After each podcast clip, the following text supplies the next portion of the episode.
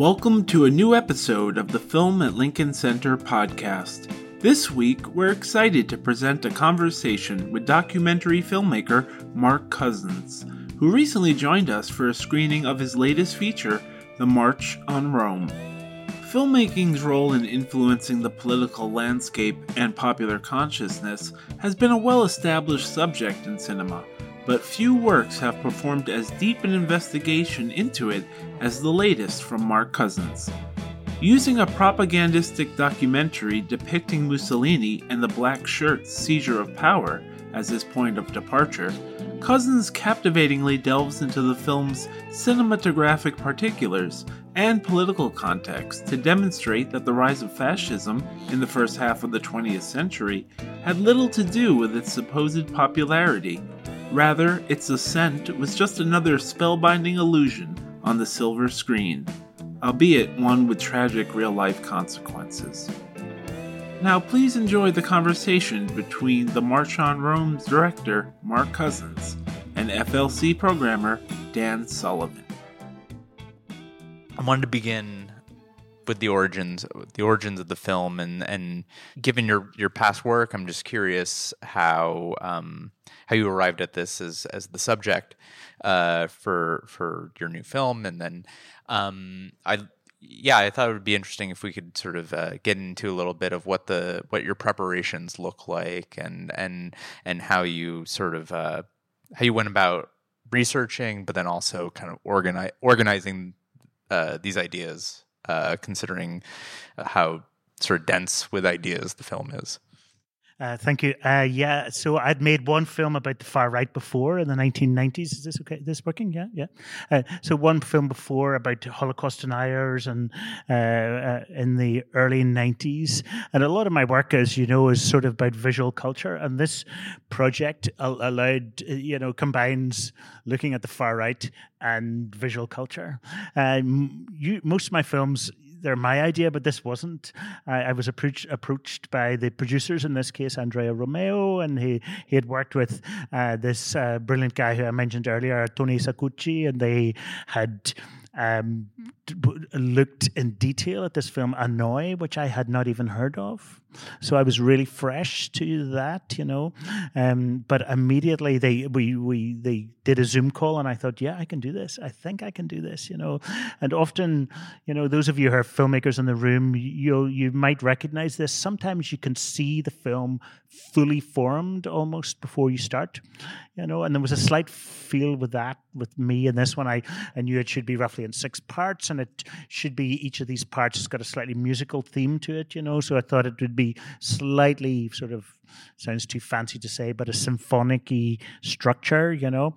Uh, and so when I was asked to do it, and they it was funded, which is always very nice when a film's funded, uh, so I didn't have to raise funding, and um, so I thought, yeah, I can do this usually, as you know, if you uh, again the filmmakers and others will know that if you write a script, usually a script looks like ninety to hundred pages and A4, etc. But I don't work that way. I was really inspired by the way that David Bowie worked, which is he would write his um, you know, he'd write dialogue and and and then or, or, write write lyrics and then just cut them up and rearrange them. So that's what I always do. And this is the script in this case. Could I ask you to hold yeah, my yeah. microphone? Of course. This is so it's it's really good, you know, when you're in an edit suite, it's really good to be able to see the whole film.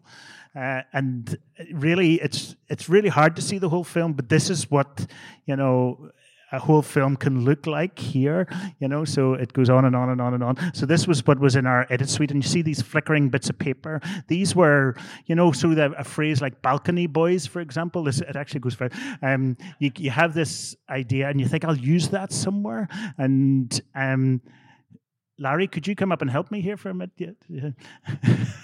Because what I need is one other pair of hands, or or uh, uh, no, what's your name? Francis is going to help Larry, so I don't need you to. Thanks so much. So, um, so uh, individual little moments, themes, ideas, etc. But then, you know, big structural stuff, alla macchia, and then feroce, and then basso continuo. So these are the big chapters. But within that, when you're planning a film, if you can do the big sheet of paper, you can move these little bits of paper around, and therefore, when you're in the edit, the structural work is done. You guys can leave that down now, thanks.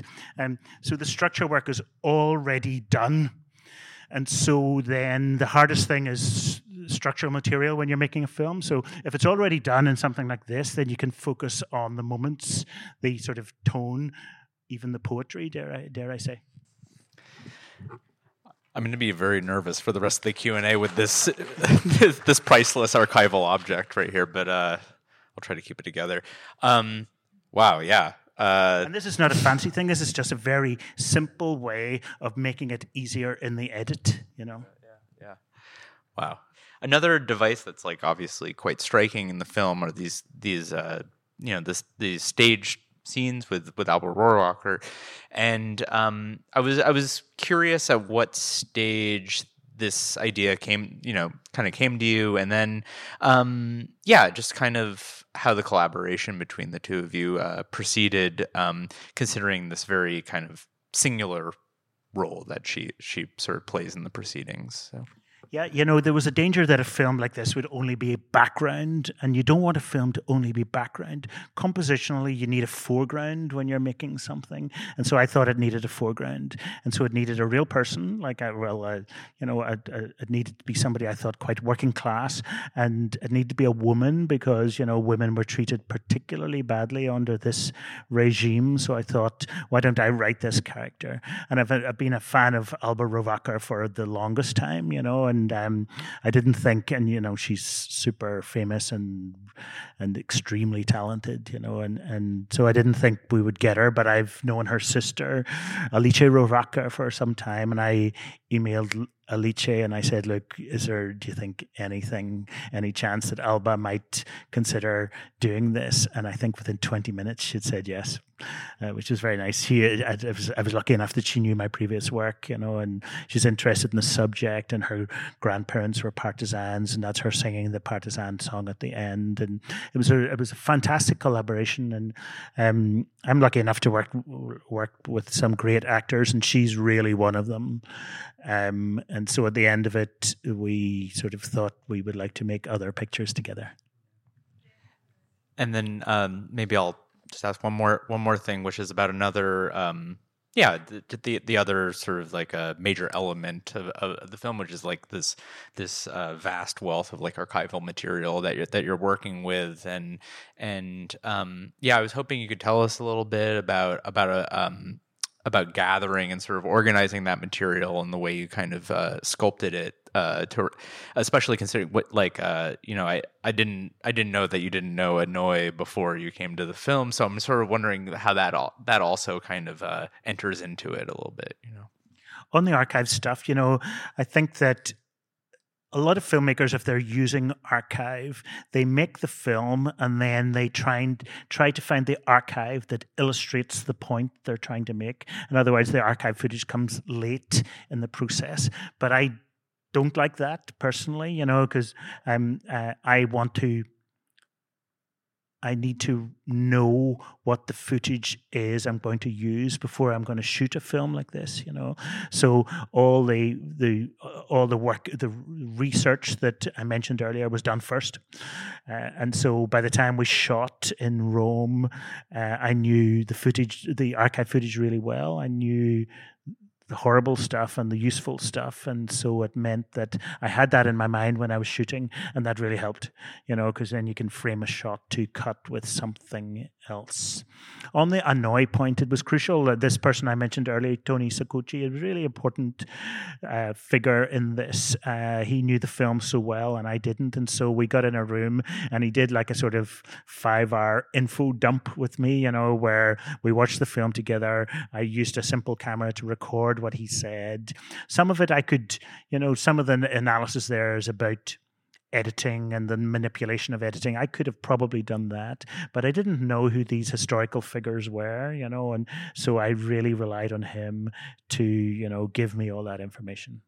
And and I guess the risk was to go back to the structural thing, you know, for the first what nearly 30 minutes in this film we're just talking of, we're looking in detail at an, an, old movie and that's risky you know like from the from a sort of storytelling point of view you think well people be interested in this but i thought if i do it well enough you know first 30 minutes then people will eh, be immersed and therefore they might be ready for the rest of the story, which broadens after that. And what happens structurally is that we do, I think, 35 minutes and then we flash back and flash back again. So I just thought, really take your time on this A Noi film, look into it in detail. Hopefully, the audience will go with you, and then we can move on to the broader atrocities.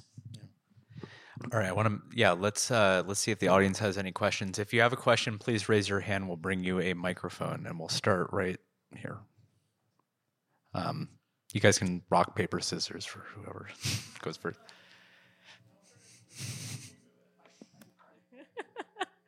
um hi, uh thank you hi. for this film. Um just personally, I think you're you make lyrical poetry out of history, and as a fan of both of those things, thank you very much.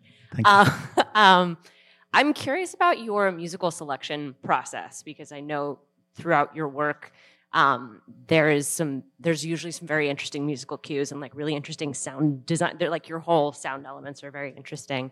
Um, where does music come in your process, and how core is it to Thank you. I love working with musicians, and I'm lucky enough to have worked with Neneh Cherry and PJ Harvey and David Holmes and lots and lots of great uh, musicians. In this case, this film had to be made really fast.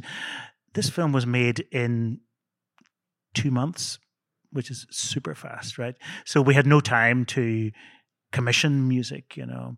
Uh, the opening piece of music the opera piece you know is not only you know i wanted to blast donald trump out in a way from the soundtrack but i also mussolini made a famous speech in milano uh, standing on the stage where madame butterfly had just been performed. And so that's why i use madame butterfly at the start to their, their particular historical reason. And then after that i needed to use pre-recorded music and i just wanted to um, use different types of music that had a kind of symphonic quality and would would be a kind of breathing space. Uh, but there was no time to commission any m- music. I mean, it literally we shot we shot in February, and we had basically ninety nine percent fine cut in the beginning of April. So very very fast. I'm curious about you've got such a, a, distinctive voice, literally. And I'm curious about the evolution of both the writing of the dialogue and the performance of them both in a given film and over the course of your career. Um, to what degree is there a, a narrator character performance? And what is that on off switch? Thank you. Um, I always write to an image. Like never, never could I write something and then look for the image to illustrate that. So in any uh, any films that I make where my voice is there, I'm always sitting in the edit suite looking at the image. And that's why in a lot of my films there's a lot of present tense, this here now, etc. I want you to feel that we're together, just you and me, watching together. Uh, when I record the voice, it's always mic'd very, very, very, very, very, very close, like this. You know, and I record it just in my own bedroom, and you know, it needs to be, you know, intimate in a way. You know, velvety almost. I think you know, and so that kind of um, th- they're the two principles for me. It should be present tense, not past tense. I, I even though in this film it sounds as if I know a lot, I still want, like, especially towards the end when we're looking at Josephine Baker and things like that. I, f- I feel I want you to feel the excitement, that I'm feeling when I'm looking at Josephine Baker or Johnny Weissmuller or Pier Paolo Pasolini or any of these people, you know. So present tense and intimate are the two principles for me. This episode is brought to you by Music Box Films, presenting Revoir Paris. Discover Virginie Efira's latest award winning performance in a moving meditation on grief, healing, and the importance of connections forged in tragedy. This poignant drama by acclaimed filmmaker Alice Winocour captivated audiences at the Toronto International Film Festival and this year's Rendezvous with French Cinema. The New York Times calls Revoir Paris a taut existential mystery, now playing at Film at Lincoln Center. Hello, Mr. Mark. Hi. Yes, so I think your movie shows the art of montage, and uh, but in order, it's interesting to realize that the political figure themselves, it, it seems like treat their identity like the art of montage, like Donald Trump and also a political figure passed away two days ago, which is the Berlusconi. So, you know, the I think the process of this, this, this trying start from Mussolini because Mussolini, you know, trying to prove, prove or, you know, to the, the soccer culture, try to build a connection with it, like Inter Milano. So, and also we realized the Berlusconi also bought AC Milan a lot of years ago. And also, because your movie slightly mentioned about soccer, football, and uh, also he, ha- like Berlusconi, have his own media empire. So my question is, you know, this montage are easily to like the public or the normal people obsession with pop culture because it seems like the pop culture and the political figure are gradually, you know, combine with, with each other and make themselves more adorable like Donald Trump. So, so Adorable like Donald Trump, yes. I, I'm I'm, sorry. I'm with you. I'm, as I'm an outsider, it's, I just want to express my feeling. Sure. Yeah. So, do do you think you know in that situation the cinematographer or the director still can let the the the public know this is danger, and to show the obsession is dangerous? Do you think there is a way to to to to let them realize it? Yeah. You know, you know, Mussolini was uh, educated and believed in theatre and thought of himself, as we say in the film, as an artist. You know, some of the other people who were influenced by Mussolini were definitely not like that. Berlusconi was definitely not like that. Ber- Berlusconi was anti-art, anti-creativity, for example. You know, Donald Trump is anti-art, anti-creativity, etc. You know, so the the, the the the all these dictators and all these fascists, you know. They have some things in common. They all want to destabilize the system, I think, you know. But so, but a, a, uh, beyond that, some of them are revolutionaries and some of them are not. Franco, for, Franco was not a revolutionary. He was an old school conservative. He just wanted to rewind the clock back. Donald Trump is totally a revolutionary. He wants to upend the system, get rid of the Enlightenment values, make us not believe anymore in things like science or facts, you know. And so your question about the creativity of these people, some of them were and some of them weren't. Mussolini was, I think, but most of the rest of them are not. Their energy and their force comes from something else. Donald Trump, you know, it's, it's terrible to ruin our evening by talking about him, you know, but Donald Trump is a kind of kind of nuclear narcissist, you know, that energy, that unbelievable atomic energy coming from the desire to be the center of the universe, you know, and that's not creative, that's profoundly uncreative, you know, and and then you could raise another. I don't know if this is the implication in your question, but there's the role of cinema in all of this, you know, and you know, cinema. We'd love to think as a cinema as a force for good in the world, wouldn't we? But cinema's, you know, been done terrible things as well as great things. You know, I was having dinner with a friend of mine last night, and she was talking about the fact that the bad stuff that cinema has done, you know, and so we cannot uh, all we all love cinema in this room, but we cannot say that it's always been a force for good, as this uh, example of A Noi suggests. I guess all roads lead to Rome. I, you know, I, um, but to, for his point, I did think it was interesting that today Italy was in mourning, and it's wonderful to see this film in the same day. I mean, I just think it's a really counterculture statement. But my question it goes back to the Masons. I didn't know any of that. That was totally uh, new to me, a revelation. And I was his name Palermo, Palermitani, Palermotani. Yes. Palermo. Um, Palermo. you don't mention you mentioned that many are killed and i just wondered did it did it ever come up what happened to him what came of him i, I also wondered that because his his name would somewhat uh, indicate that maybe he was jewish i don't know I have not heard it suggested that he's Jewish. I've got an antennae for that, and so I think I would have heard that heard that, but I might be wrong. But do you know what happened to him was I- he one of those I who was killed? I think I used to know what happened to him, and I've.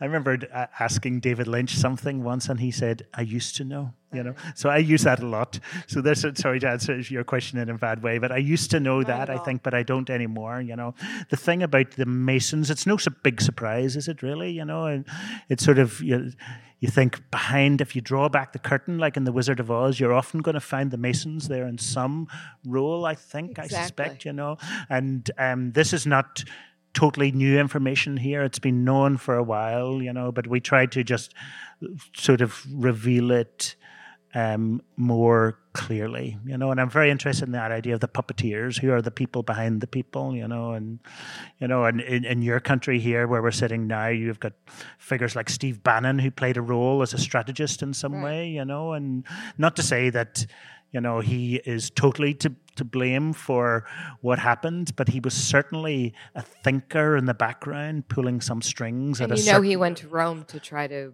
start Yes. that whole movement yeah, and and he's you know, uh, and and he then set up that you know right wing uh, movement in Europe as well. So there are. You know, I, what we don't want to do is become conspiracy theorists and say, "Oh, there's this big thing behind the scene," you know. But there are often thinkers uh, behind the egotists, and they see the power of the ego, and they think, "I can use that. I can deploy that to do some damage." And then this person here has had his hand up for quite some time.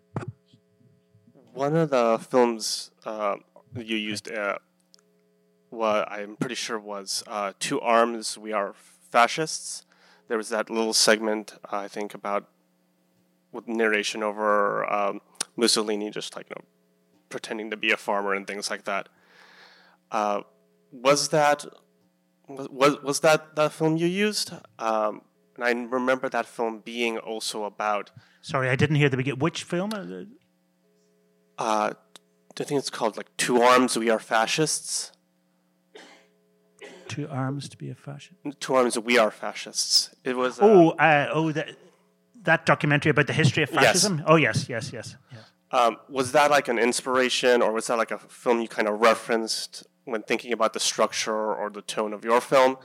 And also, in general, just what kinds like films, fiction, and documentary did you find in your research that? How, how did you decide which ones to use?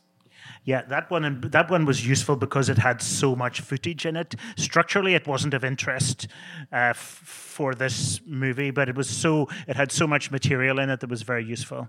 Um, in terms of other things, I knew that this film had to step away from fascism at some point. It had to look at what else was happening at the time, you know, to sh- say actually 1922 was a great moment in many ways, you know, and so uh, so uh, various things like Una Giornata Particolare, the film with Sophia Loren and Marcello Mastroianni, you know, it was good to get in there that in there, you know, because that was the you know, it's about, a, as I say, a woman and a gay man, and you know, so it was really good, nice to get that in there. But um, more generally, by the time I got over there, I thought enough already. You know, I do not want to hear. You notice we do not hear Mussolini's voice once in the whole movie. That was a decision. I'm not going to let us hear this man's voice. But when we got to there, I was looking at other films like by Pierpaolo Pasolini and Bernardo Bertolucci, who were commenting on this, who could take us outside, you know, who could do a kind of drone shot around this field and um, remind us that even at this bad time in history, there were also great things happening. I don't think that totally answers your question. I'm sorry. Hello. Um, thank you very much. I, I was curious how you sort of balanced dealing with the aesthetic dimensions of fascism, given that it's often so misleading. I mean, particularly in A Noi, it was a great illustration, but even the symbol of the fasces or the names that they used. I mean, Mussolini was a for former socialist who left, so they stole a bunch of left-wing kind of symbols, rhetoric. Um, how you then balanced the aesthetic critique with um, the economic aspects that were going on. You mentioned the king and uh, other elite interests were behind him. That was very much also the case in in Germany, and even Churchill was very favorable. Churchill. So that was a good touch to, to add. So I'm wondering how you found our beloved New Yorker news, New York newspapers. Isn't that disgraceful? Yeah. And yeah, it's oh, there's always when you're making anything, you have to have, think about form and content. And so I think your question's about form and content. And fascism, you know, has incredibly bold form and even bolder content.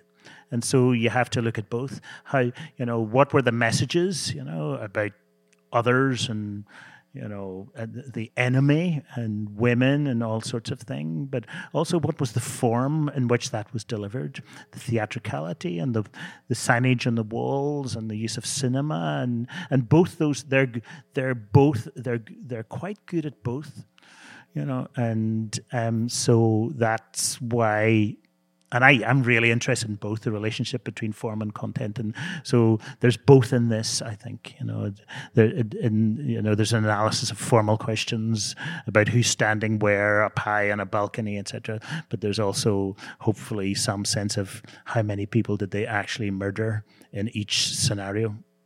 And I think that that's one of the things I, I don't know, it's not a question, but it, when we were planning, when I was planning this film, I chose all this really angry music and I thought, we're going to use really angry music in this.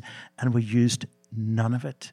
We tried the angry music in the edit and it was completely unnecessary because the content is so powerful that you can provide the anger. I do not need to express it on your behalf, you know, and the you know, the worst bits, like when we're looking at Hitler and we're talking about the victims of Nazism, there, there's not only is there no music, there's basically no sound of any sort because you don't need anything there. We're we're running out of time, so I want. To I could see like quite a few. Yeah, I know.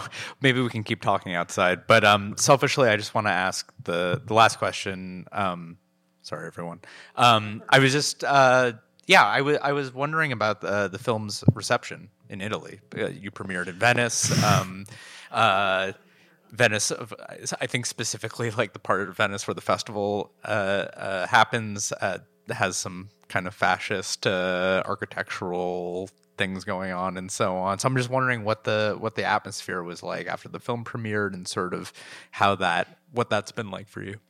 Uh, so we premiered at the opening day of the Venice Film Festival, a big audience, and you know oh, Giorgia Meloni, the current um, uh, pre- president of, of Italy, is in there, and we put her in quite late, and it's just just there briefly, and um, you know, at no point do we say she's a fascist, you know, but she has said a few things. Like she gave a speech in in Vox in Spain where she said no to LGBT rights. Of course, they all say that, you know. They, but she said yes to the universality of the cross.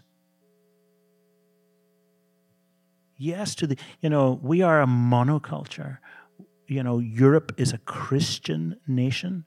That's fascist, you know. So that's why we put her in. So there was a slight reaction, shall we say, when uh, we premiered, and and the press, uh, the right wing press, I think, were very angry, very angry, and denounced it. We were on the front page of a lot of newspapers, and credit, huge credit to the producers of this film. You know, I'm not Italian, so I can jump on a flight back to Scotland where I live, but they actually live there. You know, so very, very good that the that they, you know, stood up for the integrity of the piece, and then subsequently the film's been shown in schools in Italy as an educational piece, you know, and and I'm pleased about that. But um, the in the Italian um, Parliament there was a I was going to say question. I think it was slightly stronger than question, uh, where they uh, one minister stood up and said that they thought it was very inappropriate that this should be shown in schools, and they mentioned me by name and and said various things. Um, uh, but to the credit of the general Italian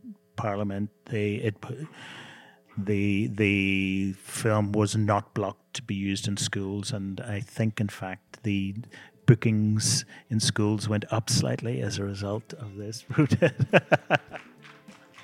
um, that that seems as good a note as any to, to, end on for now. Maybe we can keep talking outside. But Mark, thank you very much for this very necessary film. Thank all of you.